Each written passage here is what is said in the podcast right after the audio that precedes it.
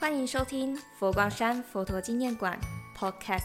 原来如此，各位听众朋友们，大家吉祥。说到佛教海线丝绸之路，大家第一时间会想到什么呢？没错，就是海上航行之路哦。话说，很多很多年前，许多高僧大德纷纷踏上未知的航海路。让佛法突破重重困难，远渡于此。而你知道吗？船舶之所以能在大海中安全航行，除了需要好的天气、优秀的水手之外，船只的大小都会影响浮力的不同，所能负荷的承载量也不一样，甚至季风也会对海上活动造成一定的影响。在今日。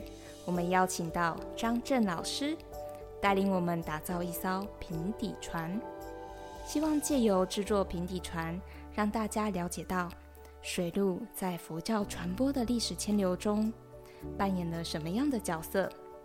那现在就让我们一起和张震老师出海航行喽！听说张震老师此次为了佛教海线丝绸之路新媒体艺术特展。特别设计了一个推广活动课程，内容是打造一艘平底船。那想请教老师，你设计平底船的创作理念是什么呢？而这个平底船与海线丝绸之路又有什么关联？听师长们讲述关于祖师大德们搭船取经遭遇到种种风险的故事，我可能不会仔细思考，船在大海中航行。要承受多少不确定的因素，例如各种船的浮力都不一样，还有季风对航向的影响，甚至是台风带来的暴风雨对航行所产生的威胁。尤其是在科技还不发达的时代，航海就象征着是一场与大自然的搏斗。因此，想以动手做的方式连接船和相关的物理概念。例如浮力和重力，希望借由做中学引发学生的学习兴趣。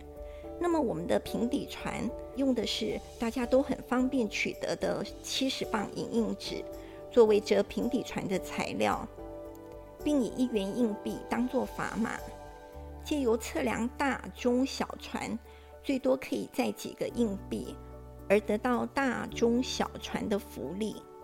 这样就不会只是知道大船载的多，小船载的少而已。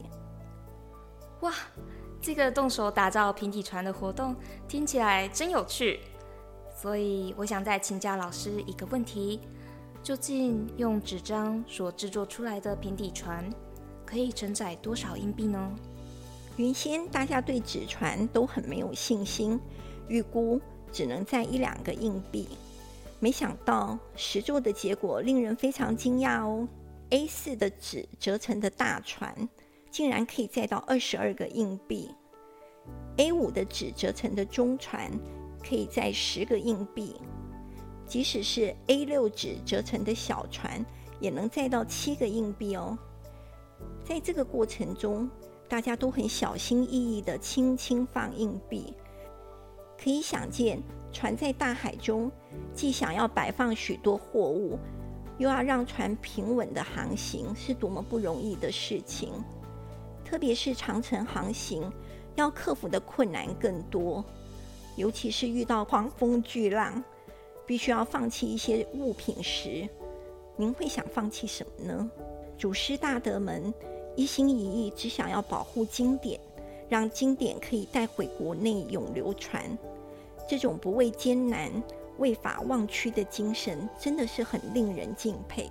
是的，玄奘大师向西取经时就曾说：“宁向西方一步死，不回东土一步生。”祖师大德一心为教的精神，的确令人敬佩。感谢张震老师今日带我们折平底船。原来小小的平底船一点都不简单啊！还加入了如此丰富的物理知识，让这一艘平底船仿佛变成一台时光机，带领我们进行了一场惊心动魄的海上之旅。另外，我了解到张震老师曾经是高中物理教师，难怪能够设计出如此有趣的教学活动。所以最后想请教老师，是什么样的因缘呢，让你来到佛陀纪念馆？原本规划退休以后要到偏乡进行义务教学，可是后来发现哦，佛陀纪念馆不但有云水书车，专门载着许多好书到偏乡为学校服务，并且会邀请偏乡学校的孩子们到佛馆参观书展，或为他们举办毕业典礼。这些都是自己想做，但是单凭个人的力量是做不到的事情。而且我观察到佛馆的义工们个个都是笑容满面，可见这是一个令人欢喜的好地方。所以，我从民国一百零六年开始加入了佛馆义工的行列，至今大约五年了。最后，感谢张真老师的分享，让我们从动手打造平底船的教学中，了解到商船靠天吃饭的不容易，也学习到团队合作的智慧。这么有趣、丰富的打造平底船的教学活动，也欢迎大家共同参与哦。佛教海线丝绸之路新媒体艺术特展，除了是一条佛教艺术之路，它所涵盖许多历史地图。宗教、帝国及地缘政治的叙述，而且更有考古遗址与文物的图像，结合新媒体的技术，一一展现在我们眼前，让人啧啧称奇。佛教海线丝绸之路，好吃、好玩、好看，你还在等什么呢？我们下回见，祝福大家处事无畏，和平共存。